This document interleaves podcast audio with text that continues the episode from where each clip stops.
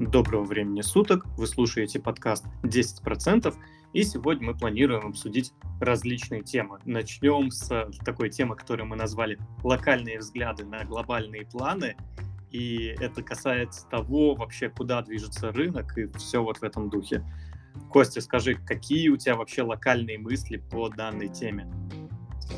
Я думаю, что инвестировать стоит. Инвестировать стоит регулярно, как высказывались ранее в этой мысли. Но сейчас, на данный момент, у меня а, немножко изменился подход к инвестированию. Я сейчас а, немножко притормозил свои пополнения регулярные, потому что появились такие глобальные а, цели э, финансовые. Первая цель — это подушка безопасности. Благополучно ее собираю. У меня есть цель а, выкупить себе полгода жизни без работы и заняться своим развитием у меня очень много мыслей, очень много бизнес-планов, то есть попытки открыть онлайн-магазин, э, обучиться многим вещам, и это все стоит денег, огромного количества денег. И сейчас, э, как происходит на моей работе, все-таки как-никак происходит какое-то развитие, мое ментальное, мое даже в некотором роде физическое, умственное, но по большей части я продаю свое время за деньги.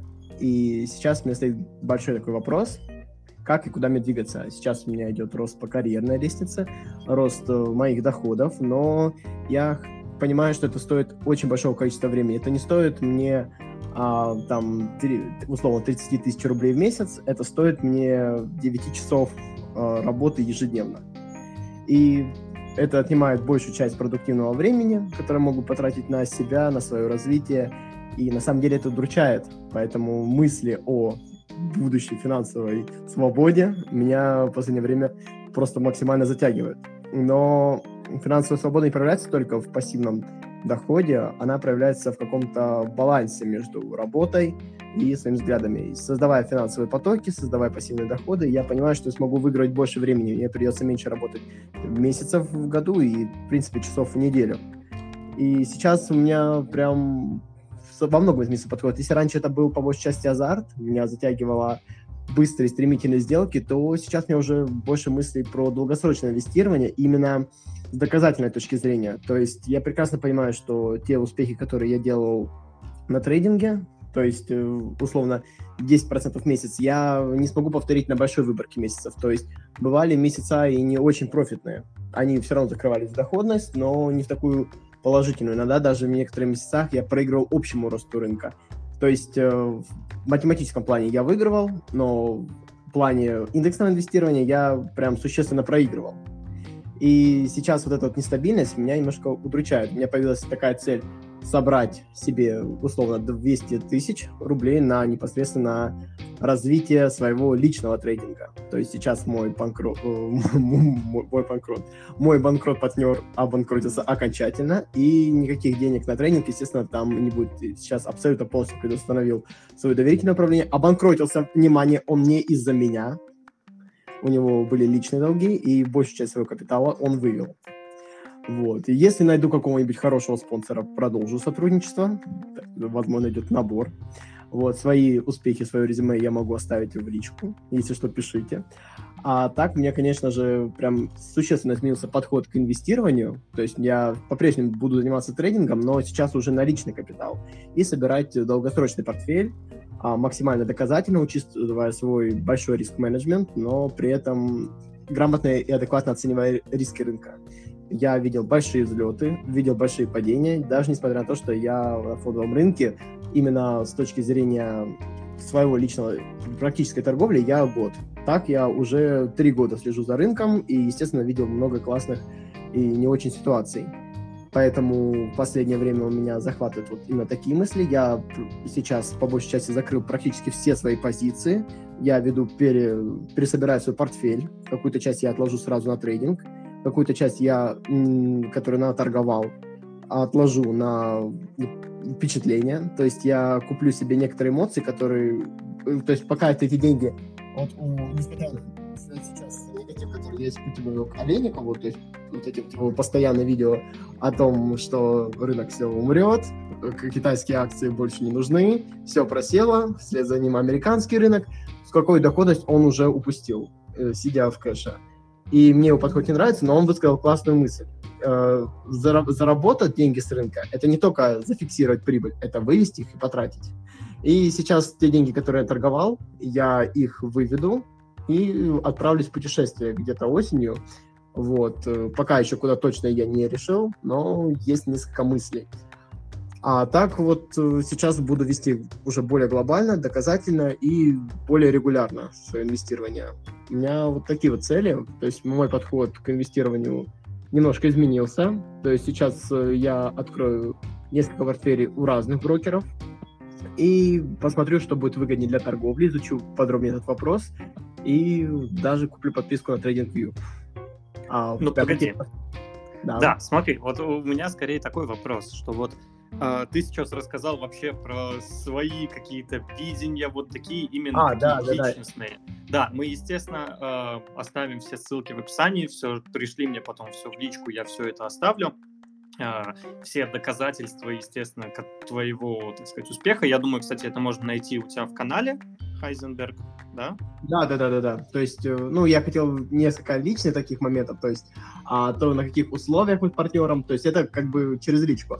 Я понял, какую ты мысль имел. Я имел в виду, когда сформулировал тему, примерно данное понятие вкладывал. А моя личная оценка рынка на данный момент, что, в принципе, есть очень, очень хороших точек входа во многие компании, которые принесут хорошую доходность, то есть и по коэффициенту бета, и с точки зрения технического анализа, и много чего еще. Но я имел в виду вот рассмотреть вот данный вопрос, поднять, то есть какого-то личного видения на свои глобальные планы, а не в целом. Потому что рынок, он в любом случае, знаешь, как, э, как когда лучшая точка входа в рынок? Вот если спросить э, трейдера, он тебе выложит кучу понятий. Если спросить а, инвестора, когда лучшая точка входа в рынок, он ответит тебе сейчас, в данный момент, всегда. Ну, у инвесторов, да, у них же подход такой, что они вкладываются и прям на долгосрок, на долгосрок. Кстати говоря, Кость, у тебя там что-то свистит, шумит на фоне, так что попробуй, от этого, попробуй от этого всего избавиться. А, окей. Я, кстати говоря, тоже как-то сейчас сократил долю инвестиций, то есть сейчас я делаю следующим образом. Если раньше я мог вкладывать там примерно там, мог до, до 50% своего дохода ежемесячно вкладывать в инвестиции, то сейчас я вкладываю 10% как бы и стараюсь вот как-то скопить подушку, потому что сейчас я наблюдаю за тем, что происходит непосредственно на рынке. Ситуация, естественно, как всегда, очень непростая. Не помню ситуации на рынке, что были там, супер простые. Всегда у нас какие-то кризисы, всегда какие-то есть армагеддонщики, как ты привел пример в Василия Олейника, который, как всегда, говорит, что сейчас рынок лопнет. И опять же, мы можем вспомнить, там, в 2012-2013 году у нас было множество армагеддонщиков, которые говорили, что все, рынок сейчас умрет, э, там, перекупленность, после 2008 все стало еще куда хуже. Поэтому такие армагеддонщики, они, конечно же, будут всегда. И следовать их советам а, можно прислушиваться, но всегда, конечно же, нужно анализировать и самому принимать какие-то решения, потому что когда вы лично принимаете решение, это уже лично ваша ответственность. Когда вы просто слушаете кого-то и перекладываете ответственность на него, то вы этого человека не знаете, и как бы ответственность на него возлагать, ну, очень такое рискованное дело.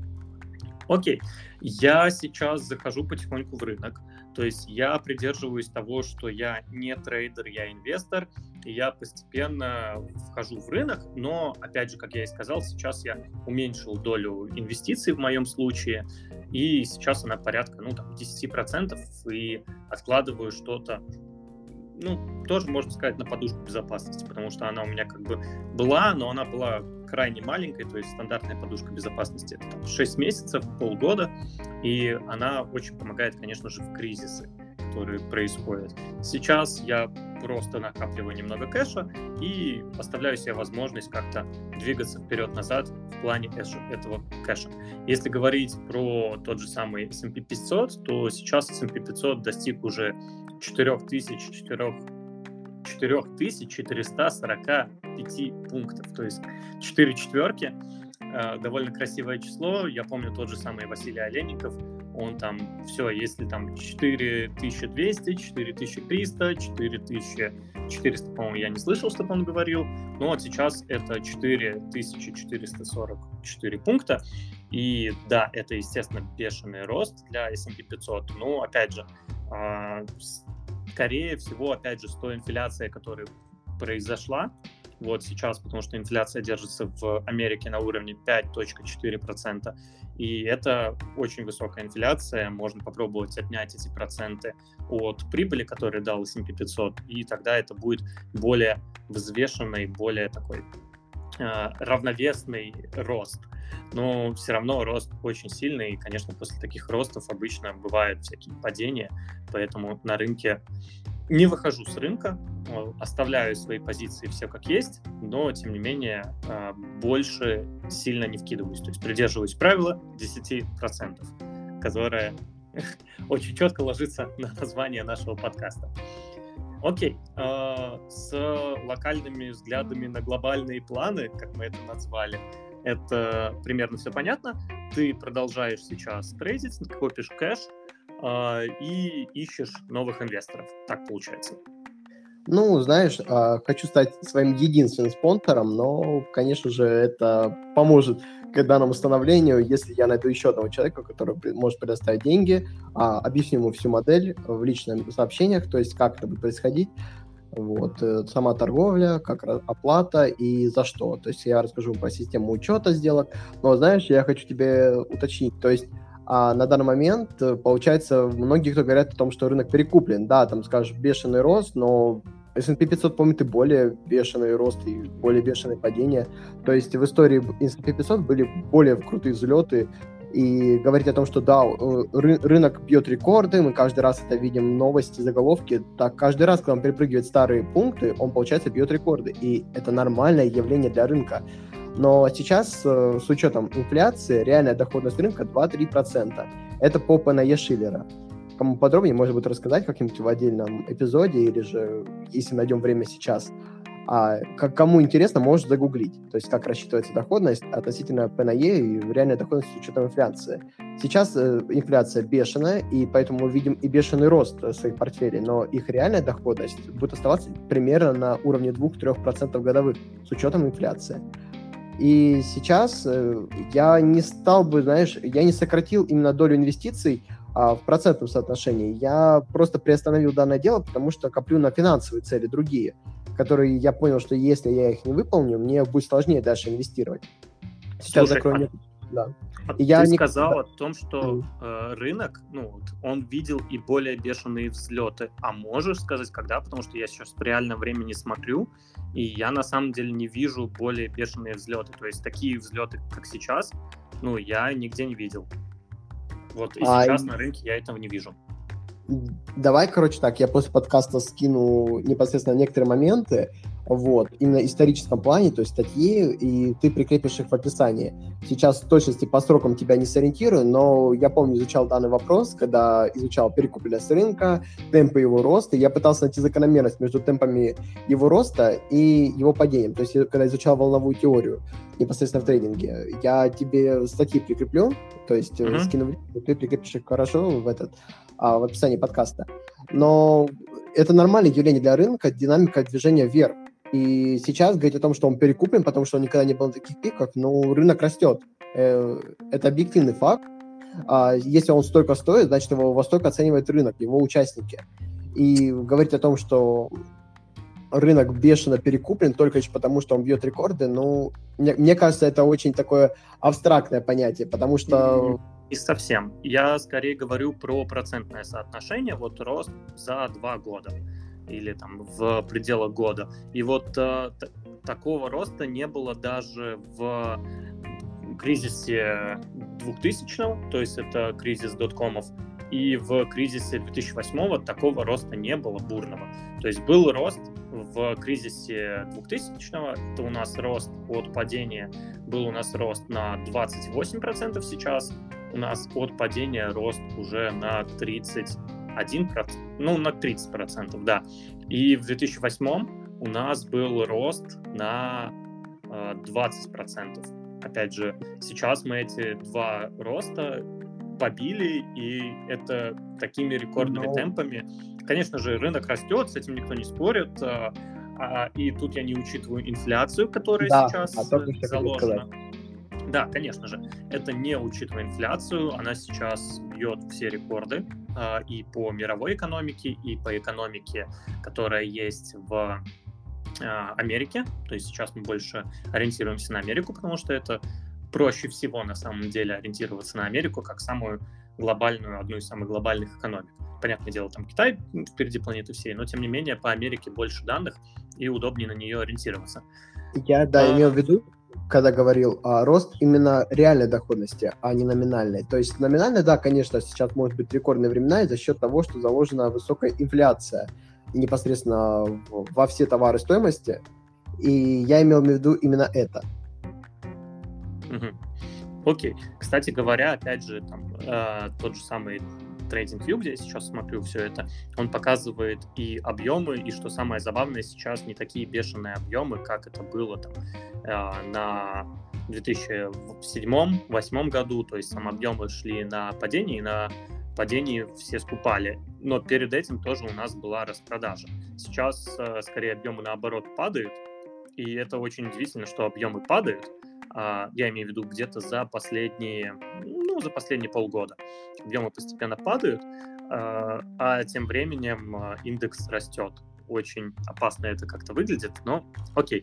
А, кстати говоря, ты сказал про волновую теорию. Что ты думаешь про нее вообще, в принципе? Потому что я ее когда изучал, она мне, ну, не очень зашла. Скажем На самом деле, да. То есть э, тут очень много спорных моментов но я ее использовал только в самых экстренных случаях, как, знаешь, одно из подтверждений. То есть uh-huh. для меня трейдинг никогда я не говорил, что вот 100% будет это. Я ему рассчитывал примерную вероятность того или иного исхода.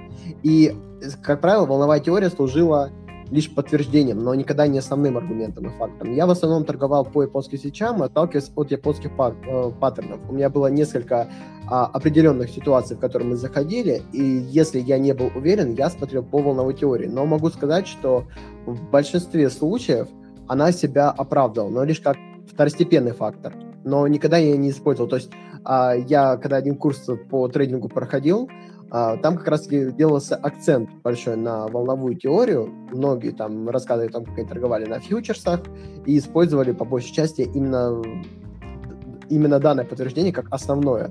Э, я по своей практике тоже пробовал, но очень сложно различить э, качественные волны и а, действительно четко их отрисовать. То есть там нужно соблюдать именно пропорции и размеры откатов. То есть рынок по большей части движется действительно волнообразно, если посмотреть. Но тут как раз-таки вот э, третья волна, пятая волна, четвертая волна. Вот нужно грамотно их оценить. Но я никогда не рисковал заходить в такие размены. Было несколько сделок, когда я отталкивался именно от этого, но скажу тебе так, наверное, две сделки из трех только заходили, по, когда я брал это как основное подтверждение, а mm. не второстепенное. Да, я понял. Кстати говоря, я так еще для интереса померил э, разницу между э, 50-дневной скользящей средней и 100-дневной. То есть, и сейчас разница между ними... А, сори, я померил ее на недельке. Ну окей, на недельном графике, э, то есть это 50 Э, скользя... дневная скользящая средняя, только не дневная, недельная, 50-недельная скользящая средняя и 100-недельная. И у меня самый большой разрыв получился за всю историю индекса, но я посмотрел только за последние 20 лет. Она, он равняется 6%. То есть 6%, ой, сори, 10%. А до этого максимум я видел э, 6% в 2008 году. Э, опять же, это такой ничего вообще не значит, э, ни в каком учебнике Хотя нет, разница между 50-дневной и 100-дневной, она в учебниках прописана, что если у нас большой разрыв, может быть падение. Это все, конечно, описано. Но, тем не менее, таких разрывов я еще не видел. Вот я смотрю историю, ну, вот за последние там, 20-25 лет. Там дальше вот, уже... Для меня, не да, главное, как я использовал волны, это определить отклонение. То есть примерно оценить риски падения и точку входа идеальную более или менее в рынок. И когда я вот заходил на, примерно на уровень той, э, того, той волны, той дельты отклонений. И когда я заходил в этот размен, а, получалось так, что происходили незначительные просадки в районе 5%. Вот. И тогда, конечно, у моего клиента а, прошу, прошу прощения за выражение, подрывало очком. И действительно, у, не, у, у него вызывался дискомфорт, а, такие просадки, но я пытался ему объяснить, э, как это работает, и почему именно в этот размен мы зашли. Я потом искал, э, когда я заходил в сделку, а, когда видел отклонение этой волны, то есть на ее уровень, примерно заходил на 60% от сделки, а дальше 40% и набирал на отклонение таких 5%. И тогда уже, когда искал паттерны, я уже решал, оставлять ли позицию, а, и либо увеличить ее в том же объеме. То есть э, тут уже, знаешь, а, примерно по, поиск подтверждений уже более значимых, то есть 50, 50 скользящее среднее, насколько она далеко находится от этой точки, э, насколько четкие и яркие паттерны вырисованы, и как далека линия поддержки. Вот, вот основываясь на этом я отталкивался. Но волновую теорию как за основу прям я никогда не брал. То есть, когда, знаешь, okay. вот есть, есть реально, то есть а, был человек, с которым я переписывался, обсуждали некоторые стратегии, вот, он использовал ее как за основу. И у него это прям неплохо получалось, но у меня не получалось так четко различать эти волны. Угу. В общем, давай выводы. Мы все еще вкладываемся в рынок, но меньшими объемами и более аккуратно. Да, но копить кэш для того, чтобы найти более удачную точку для инвестиций, это очень проигрышный момент. То есть, а, допустим, тот же Василий Олейников, если возьмем его за основу, самый главный армагеддончик, по крайней мере, сейчас в российском комьюнити, он э, по факту упустил большую, большую долю рынка, большую долю роста. То есть, если мы с, примерно с 380, наверное, пунктов S&P 500, он начал а, загоняться по этому поводу, и получается до 4, э, 1400. Сколько он роста упустил? Более 10%, да? Ну, не, ну они же там ставили даже эксперимент вначале, там вкладывали по... Он, он сложил 5 миллионов, и сейчас у него там 4 с чем-то миллиона, хотя рынок вырос, все вроде заработали. Но, окей, а, на самом деле у Оленика есть там, свой перечень заслуг, как бы, и это упускать, конечно, нельзя. А, Лак, а перейдем плавненько к следующей теме. А, хочу сказать, вот ты сказал про то, что там ищешь спонсоров, опять же, мне, мне, возможно, это будет интересно, и мы можем с тобой записать, может быть, отдельно, как, что ты делаешь, на каких условиях и так далее. Это мы, может, сделаем отдельным выпуском или просто как-то в колуарах. Да, но я не хочу, чтобы это выглядело а, как реклама, окей. да. А, а SpaceX, да. А, да. Планирует, а, кстати говоря, я таймер забыл запустить, и следующая тема у нас это Space а, в космос э, рекламу, которую будет транслировать в космосе, и эту рекламу можно будет купить за криптовалюту. Опять же, это должно вроде бы подстегнуть рост биткоина и других криптовалют. И опять же, мы сейчас посмотрим, чему у нас равен сейчас биткоин, потому что я на самом деле давненько не смотрел. И да, в принципе, так, market cap, я думаю, это не тот биткоин, про который я думаю. И окей, э, если мы говорим про биткоин, то биткоин сейчас стоит, я даже не могу сейчас на TradingView найти, сколько стоит биткоин. А, а, что за дело? BTS а? Да, ищи по тикеру. А я пока хочу сказать, что давай лучше как-нибудь обсудим торговые стратегии, то есть именно трейдинга. А, какой подход и все такое. Я не, знаешь, я не хочу сказать, что я ищу сейчас спонсора, просто если бы вдруг а, потребовалось бы кому-то, я бы мог бы, знаешь, помочь, то есть как-то предъявить свою стратегию, объяснить, как это работает, а, вот. Но не сказать, что я сейчас ищу спонсора, я просто занят тем, что сейчас работаю, и хочу стать самому себе спонсором, то есть торговать на абсолютно свои деньги. Вот, чтобы именно иметь доход с рынка как э, не основной, но хотя бы дополнительный. Вот так. Ну, да. а, часть, а часть инвестировать. И, возможно, даже прибыль, ту, с которой будет получаться капитала, которым я торгую активно, а, инвестировать непосредственно в акции. То есть и посмотреть, что будет из этого.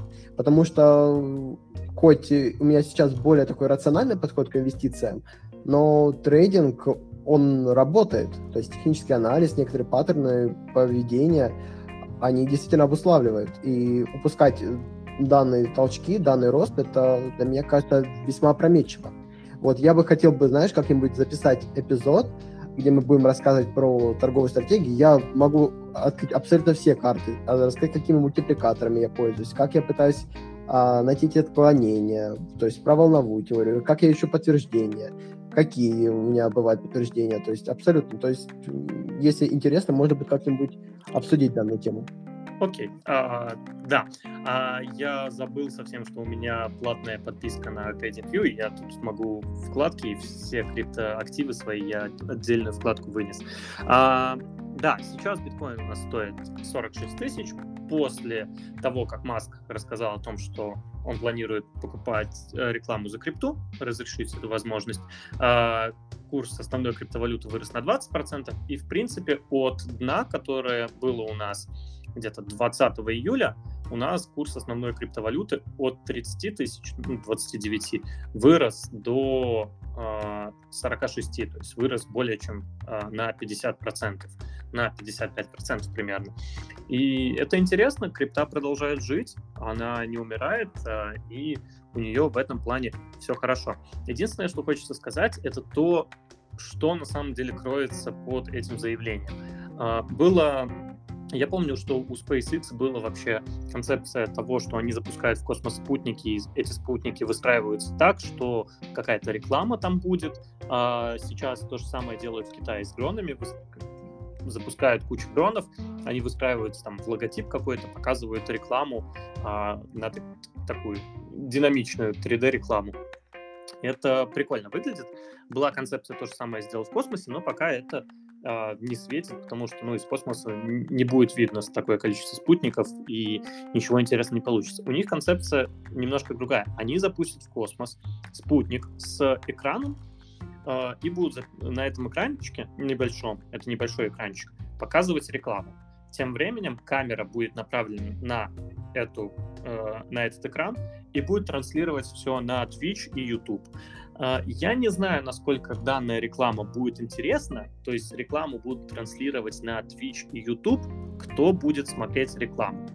Но окей, то, что это связано с космосом, может кто-то один раз заглянет, но постоянно смотреть это вряд ли будут, и какой популярностью это будет обладать, ну, не знаю, звучит немножко странно. Но, тем не менее, Маск опять хайпанул на криптовалюте, он постоянно там то Dogecoin пампит, то просто криптовалюту пампит, и это выглядит одновременно забавно, манипулятивно, и него пока что это вроде бы получается. А, также там SpaceX купил одну компанию, которая производит небольшие спутники, и это тоже интересный момент, но в данном случае, наверное, больше хотелось обсудить именно криптовалюту. Не знаю, транслировать на Twitch и YouTube рекламу из космоса, ну, звучит прикольно, но толку-то. В общем, непонятно, непонятно. А ты слышал а... про новость, что Россия станет одной из первых стран, которая запустит рекламу, видную на звездном небе? А каким образом? Вот это, конечно, большой вопрос, но я прекрасно помню эту новость. Если не трудно, можешь сейчас загуглить, найти. И меня это на самом деле пугает. То есть, да, мысль Маска, она не такая шокирующая, не такая даже тоже революционная, как а, тот факт, что мы не сможем даже посмотреть просто на небо и не у, увидеть а, абсолютно природу. Потому что у нас сейчас идет баннерная слепота, когда проходишь по улице, проходишь где даже где-то за городом, едешь а, по трассе, постоянно какие-то баннеры, рекламы пытаются заводить твоим вниманием. И когда ты даже сможешь оторвать взгляд от всего и просто поднять его в небо и не увидеть там абсолютно ничего, это, мне кажется, пугает. То есть, да, сейчас ты можешь загуглить, найти эту новость. Э, это действительно был, был такой вброс, я прекрасно это помню, буквально месяца два назад, наверное. Ну, это больше похоже на вброс, потому что, смотри, даже SpaceX со своим проектом Starlink получил кучу жалоб от астрологов, которые говорили, что из-за того, что спутники там довольно большие, они, соответственно, мешают наблюдать небо, э, небо космическое и открывать там новые звезды и все вот в этом духе. И сейчас астрологи конечно, сказанул. А, не астрологи, а астрофизики, конечно же. А, вот. И а, астрофизики, они, соответственно, подали петицию, чтобы там прикрыть проект Starlink. Его, конечно, не прикрыли, но, тем не менее, Маск предпринял там несколько вещей, чтобы спутники меньше отражали света, и они сейчас меньше мешают астрофизикам для того, чтобы работать просто-напросто. Поэтому... Ну, я скажу так, Андрей, да, и а что говорить про рекламу, то есть которую будет видно с земли невооруженным глазом, ну, она никому мешать не будет, да, якобы. Нет, я думаю, вряд ли получится такое запустить, особенно, опять же, э, Роскосмос, который говорил, что, ну, не знаю, Роскосмос, конечно, это они запускают спутники, они молодцы, это одна из э, ведущих компаний мировых по запуску спутников, но тем не менее, так сказать, далеко не лидирующая, чтобы брать такие проекты в разработку. Проверь личку. Довольно авторитетная издание газета РФ а, вот сообщает, что в Российской Федерации началось производство спутников для показа рекламы в ночном небе. Не знаю. Я на самом деле подписан на один канал на Ютубе, а, забыл, как он называется. Он называется Фантомас, как бы это странно не звучало.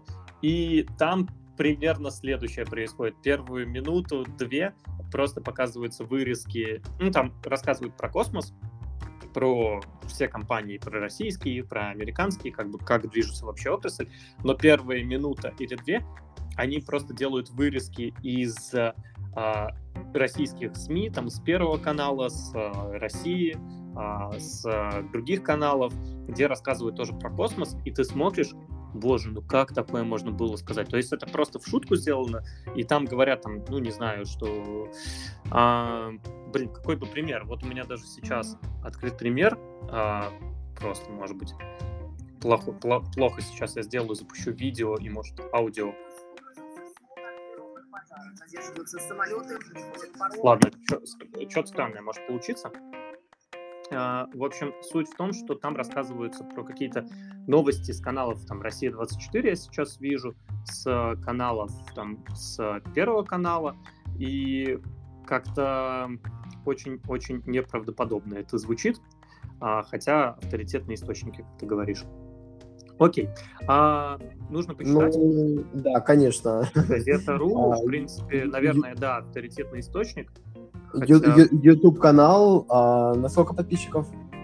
А, не, а, и у меня MacBook заглючен.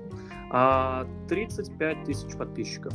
Ну да, да, это авторитетнее, чем газета.ру. Нет, нет, нет, я, я хочу сказать другое, что он там делает вырезки из авторитетных СМИ, но ладно, не хочу называть их авторитетными СМИ, СМИ в качестве Первый канал, Россия-24, не назвал бы это авторитетными СМИ, но тем ну, не менее, вырезки из вот этих вот телепередач а, с новостями, где рассказывают там про космос, и это полнейшая ересь. Может, я добавлю ссылку в наш телеграм-канал на какой-нибудь выпуск. И, ну, вот как раз, может, на последний выпуск.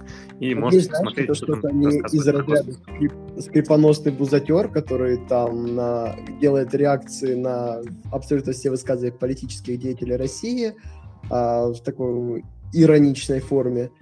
Вот. Ну, я надеюсь, что это действительно стоящее зрелище. И кому интересно, можете проверить.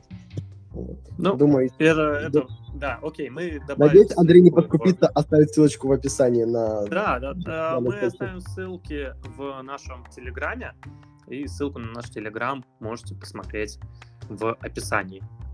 Окей, ладно. С данным проектом, то, что будут покупать рекламу за криптовалюту, ну, как-то это не очень интересно, но Маск опять хайпанул и а, сказал, что крипта имеет будущее, и она как раз подскочила.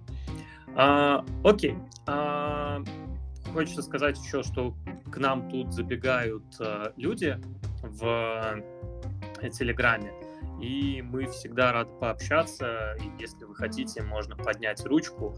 А, мы, потому что приветствуем гостей, а, ищем ведущих в том числе, и а, прекрасно будет, если кого-нибудь найдем, кто сможет вести также и наш телеграм-канал, который существует и который потихоньку развивается. А, окей, а Virgin Galactic э, просел на 20%. Прошлый раз мы обсуждали акции Virgin Galactic. Ты, кстати говоря, купил Virgin? А, пока нет. Я сейчас, э, честно скажу, за данной компанией слежу после того, как выиграл э, спор с начальством но компания довольно интересна, то есть в плане точки зрения технического анализа. А вот э, сейчас я открываю брокерский счет, а непосредственно для экспресс-торговли, и там это станет, мне кажется, одной из первых сделок. Сейчас еще, еще оценю а риски, посмотрю и на четком паттерне о развороте, когда найду подтверждение, зайду в сделку. То есть сейчас у меня нет такой, знаешь, желания там добавить инвестиционный портфель там на очень долгий срок, и все такое, потому что компания все равно маленькой капитализации, сейчас она у всех на слуху, большинство и перспектив сразу закладывается в цену, и я не думаю, что из этого выйдет какая-то крупная история, а если выйдет, то, по крайней мере, мне кажется, сейчас предсказать это очень трудно. А, да, я, я, наверное, я согласен. Да. Я, кстати говоря, добавил к себе в портфель Virgin Galactic, но это скорее была сделка для того, чтобы начать следить вообще, в принципе, за компанией, потому что я добавил там буквально на 0.1%, получается, или на, а, на, на 1%, получается, купил Virgin, даже меньше, там 0.5 где-то, 0.7 купил Virgin, и вот сейчас она у меня в портфеле валяется, чтобы я за ней просто э, следил повнимательнее, чтобы видел, как двигается у нее, э, ну, как вообще тенденция идет. Э, компания интересная, опять же, единственное, что если будет какой-то кризис, то компания, наверное, не совсем для кризисных портфелей, то есть э, компанию, у которой нет прибыли и которая будет акцентировать внимание на индустрии развлечений, она, наверное, ну, не самая такая кризисная. Вот, это такой нюансик, который надо учитывать по поводу данной компании. Ну, я начал за ней потихоньку следить, как, я и сказал, маленькую-маленькую часть купил в портфель, а, пусть она у меня будет, я сильно не ставлю на то, что она там а, вырастет а, и заработает мне миллионы, потому что я купил, опять же, как я и сказал, небольшую часть в свой портфель. Окей, и давай тогда поговорим про электромобили, а именно про инвестирование в сырьевые компании, которые производят комплектующие и аккумуляторы для самих электромобилей. То есть сам рынок растет, электромобили растут, но электромобилям нужны э, комплектующие, а это касается лития, это касается чипов, с которыми сейчас у нас большие проблемы. И вот хотелось бы подумать, как, в какие отрасли вообще можно было бы вложиться, так как э, рынок электромобилей и э, машин, которые на автопилоте работают, этот рынок, конечно же, растет. И он явно будет расти. Автопилот, конечно, полностью еще нигде не запущен. Его разрешают где-то использовать на трассах, в каких-то городах разрешают использовать автопилот для тестирования, но явно видим, что мы движемся в сторону того, что автопилот постепенно будет разрешать, и мы переходим в, сфер, э, в эру электромобилей. Хорошо, окей. А вообще, в принципе, какие у нас есть варианты заработать на этом? То есть это какие-то компании, которые производят литий, либо добывают литий. Вообще литий добывается очень долго, как правило, то есть его там, на протяжении трех лет надо добывать, то есть вначале его добывают, потом его обрабатывают, и я сейчас, может быть, немножко неподтвержденная информация, и вот три года где-то там отстаивать нужно. Я немножко не понимаю, как это произ- происходит, а, сразу это уточню, но, тем не менее, это довольно долгий процесс. А, поэтому мы можем заработать на литиевых а, компаниях, которые производят литий. Из интересных компаний, которые мне, в принципе, подвернулась по руку, единственное, что мне нужно посмотреть, где я ее там у себя отмечал. А, хорошо, я чуть попозже посмотрю, я себе в закладочке куда-то это добавлял, э, литиевые компании, э, которые производят литий. Сейчас я это посмотрю. Какие еще отрасли ты знаешь, которые могут помочь нам так сказать, заработать на вот этом тренде перехода на электромобили? Так, ну хорошо. В целом, мне кажется, какие-то крупные автоконцерны, то есть э, Volkswagen, а, я думаю, сможет себя проявить, и сейчас это таким будет глобальным трендом, пока еще до крупных анонсов, если у вас есть какая-то возможность сделать такую ставку экстремальную, то я бы поставил бы на компании, которые еще не сделали громких анонсов относительно электромобилей, потому что сейчас э, в целом вся индустрия движется к этому, то есть довольно крупные автоконцерны сообщают о том, что к 2025 году они переведут свое полностью производство на электромобили, а европейское законодательство к этому способствует, то есть сейчас э, делаются налоги на электромобили меньше, чем непосредственно на обычные э, двигатели внутреннего сгорания. Я думаю, что можно будет найти какую-то компанию, сделать на нее ставку до еще крупных анонсов. Когда уже будет крупный анонс, мне кажется, уже будет по большей части поздно. Ну, Хотя, погоди, есть, да. смотри, если а, мы ну, говорим, допустим, про Volkswagen, да. смотри, если ну, мы говорим, Volkswagen, допустим, да, про да, Volkswagen, ну, окей, про любую другую компанию, там, а, Mercedes, неважно, а, то объем рынка у них не увеличится. То есть тут же надо смотреть на объем рынка. То есть если компания как производила там 200 тысяч автомобилей на ДВС, то сейчас они будут производить также 200 тысяч, но электромобилей. Разве изменится у них прибыль от этого или что-то подобное? А, смотри, прибыль в целом не изменится, но хайпа поднимут. Вот в чем прикол. А, то есть цена компании может увеличиться чисто за счет каких-то громких анонсов. То есть э, как работает рынок? То есть Tesla занимает большую часть рынка? Нет. А является одной из самых дорогих компаний. Именно автопроизводства. Если не самый mm-hmm. дорогой сейчас, я точно не скажу, не сориентирую. Но вот видишь, в чем вопрос стоит. А Volkswagen тоже долгое время были не одной из самых перспективных и самых прибыльных компаний. То есть там, если посмотреть, у них доходность особо не сильно опережала рыночную. Сейчас произошел громкий рост. И я не думаю, что да, от этого увеличится их доля их рынка, компания станет намного лучше, но с точки зрения спекуляции, почему бы нет? Э, как ты считаешь, прав, не прав? Ну, не знаю. Я скорее, опять же, как инвестор, я нацелен немножко на другую стратегию. То есть не на ну, стратегию, а что... нацелен на твою стратегию? Ну, э, скорее на, э, найти компании, у которых может увеличиться выручка, соответственно, прибыль, и инвестировать вот в эти сферы. Потому что, опять же, э, хайпа, да, возможно, они поднимут, но, тем не менее, это скорее такой не инвестиционный путь, а это путь трейдера. Ну, в принципе, да, ты можешь сказать прав, но если это стоит денег, почему бы не попробовать? А, просто смотри, в чем вопрос. Э, опять-таки, вопрос ажиотажа. То есть сейчас мы живем в, в эпоху инфо, инфоповодов, а Tesla крупная компания с точки зрения доли рынка? Абсолютно нет. Но одна из самых дорогих. А ее стоимость обуславливается перспективами, в которые закладываются инвесторы. И если компания, будет, если компания не сделает этого анонса, того, что она переходит на электромобили, ее доля рынка сократится в логичном порядке, верно? Если тому способствует законодательство, тренд рынка, тому, что сейчас будет переходить на электромобили, если компания от этого отстанет, общего хайпа и тренда, то она проиграет точно. Она, может, крупнее не станет, но дороже однозначно.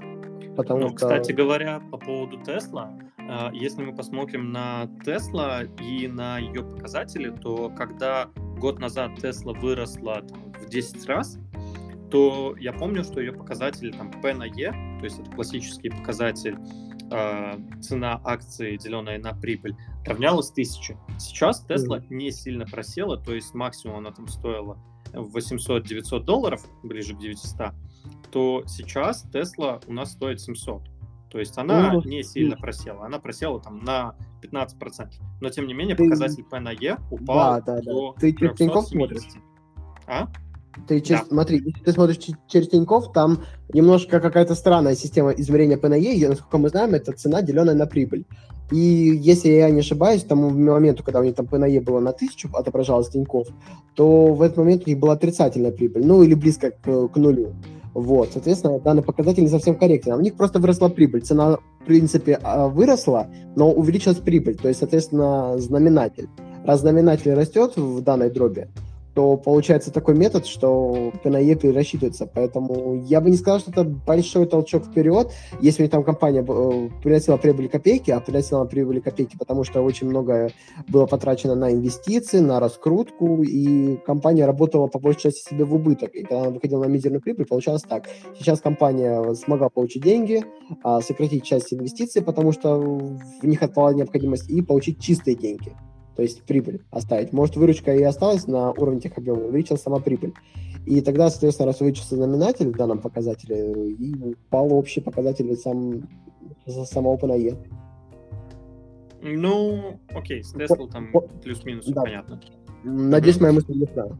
Э, понял? А, да, я, да, да, да, я примерно понял, но опять же, э, PNE, по-моему, тут считается по годовой, то есть не за текущий момент, а год назад, что было. Mm. И опять же, ну, я же говорю, увеличилась конечно... прибыль, и сама стоимость увеличилась, но прибыль просто раз, начала расти намного быстрее. То есть а, в принципе, при, прибыль бы вы, э, при текущем ПНЕ бы прибыль бы осталась бы той же. Просто я говорю, сократилась доля инвестиций, и компания смогла часть, большую часть денег оставить на себе.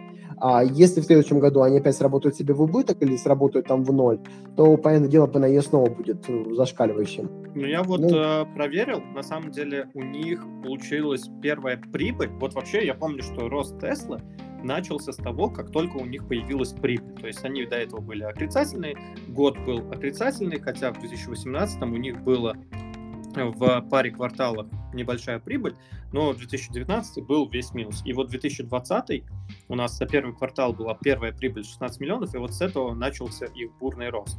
И опять же, каждый квартал у них, почти каждый квартал прибыль растет. За последний второй квартал у них прибыль 1 140 э, миллионов.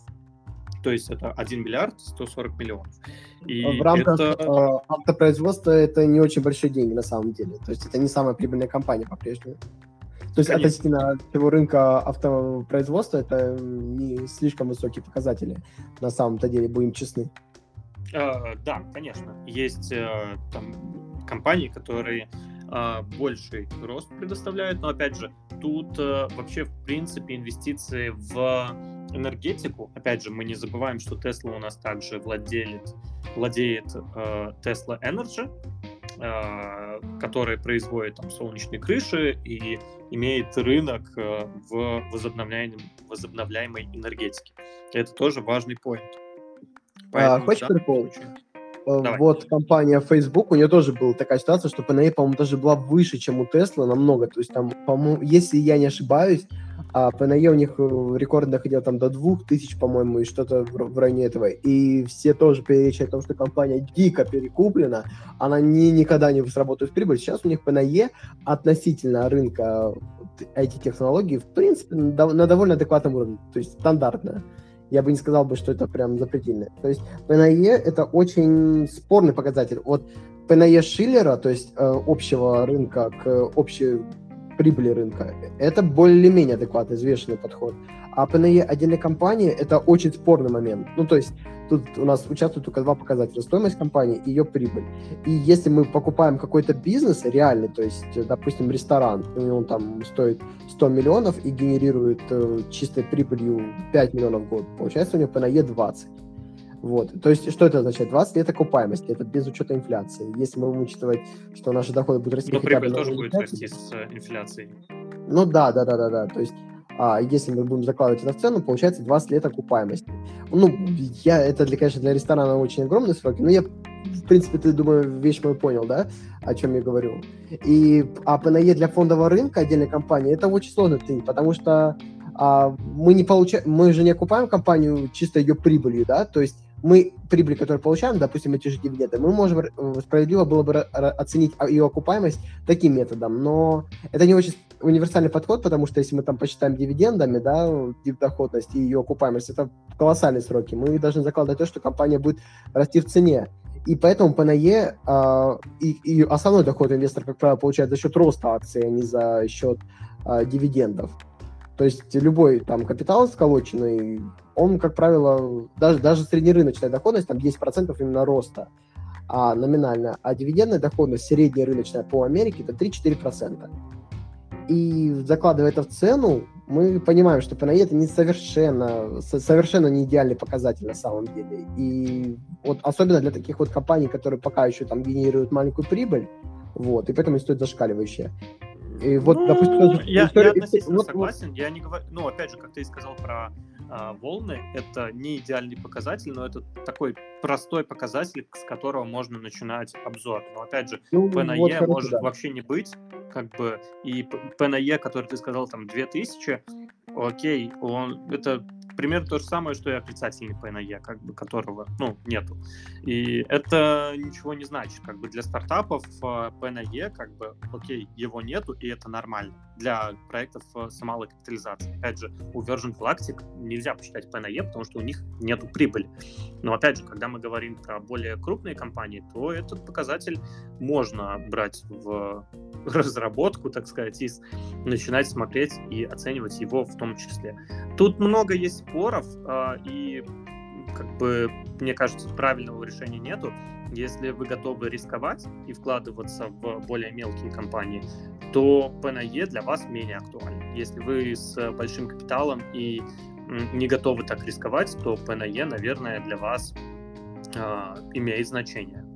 Потому что, опять же, э, если у компании там низкая прибыль, а она стоит запредельно облачных э, денег, то интересно, почему так происходит. Да.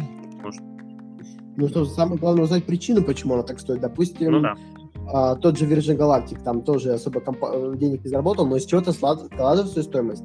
А стоимость может складываться из э, тех денег, которые она имеет сейчас компания, того капитала, который она имеет, то есть в виде а, тех же, допустим, самолетов и всего прочего. И, конечно, компания ничего не стоить э, не может. Ну, не будем брать некоторые исключения, которые компании ничего не имеют абсолютно.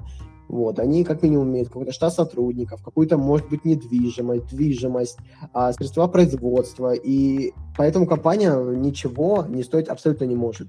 И если компания, допустим, а, если мы оценим так, допустим, какая-то бухгалтерская фирма имеет а, несколько кресел, несколько авторучек, несколько, допустим, 100 тысяч э, наличкой, вот, и эта бухгалтерская фирма продается.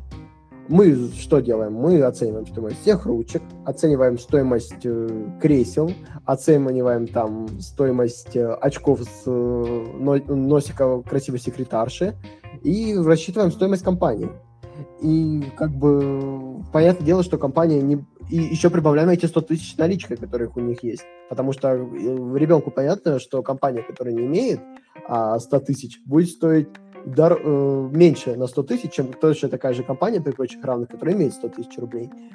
И вот оттуда складывается стоимость компании. А, поэтому я бы, я бы не сказал бы, да, что непосредственно и при этом компания может не генерировать прибыль, да, или генерировать ее мало. Но при грамотном руководстве она может генерировать и больше. Или, может быть, сейчас прибыль у нее уходит на развитие. Тут нужно изучать очень-очень много вопросов, чтобы понять, почему, из чего складывается стоимость компании.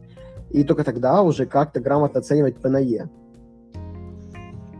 Его адекватность.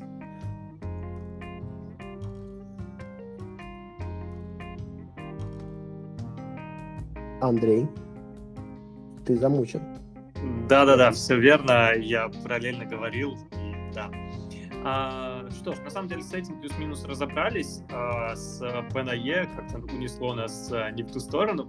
А, я, наверное, хотел поговорить про то, что сейчас выгодно плюс-минус вкладываться, ну, невыгодно, опять же, это не является финансовой рекомендацией, но можно подумать над тем, чтобы вкладываться в какие-то литиевые компании, комплектующие для электромобилей, в разработки аккумуляторов, хотя Tesla, опять же, разрабатывает свои аккумуляторы, и многие компании разрабатывают также свои аккумуляторы. А Panasonic там те же самые. Кстати говоря, интересно, что произошло у Panasonic за последнее время, потому что компания как-то выпала а, из а, инфополя, но тем не менее компания до сих пор существует и довольно интересно. А, поэтому я сейчас посмотрю, что там у Panasonic, и, к сожалению, я не могу посмотреть, потому что требуется статус квалифицированного инвестора. Надо, на самом деле, какой-нибудь софт скачать на планшет, чтобы удобно смотреть. Как-то я не занимался этим. Окей. А, с инвестициями в электромобильную отрасль плюс-минус все понятно. А, рынок будет развиваться, и он растет сейчас бешеными темпами. Темпы на экологичность, на спасения окружающей среды, это все плюс-минус понятно. На этом у нас на сегодня все. А, всем спасибо за прослушивание. Не забывайте оставлять нам оценки в iTunes, Казбоксе. Не забывайте подписываться на нас а, на площадках, на которых вы слушаете подкасты. и оставлять отзывы. Всем спасибо за прослушивание. До скорых встреч. Пока-пока. По скриптам все ссылки, на которые мы говорили, будут у нас в телеграм-канале, а ссылка на телеграм-канал будет в описании.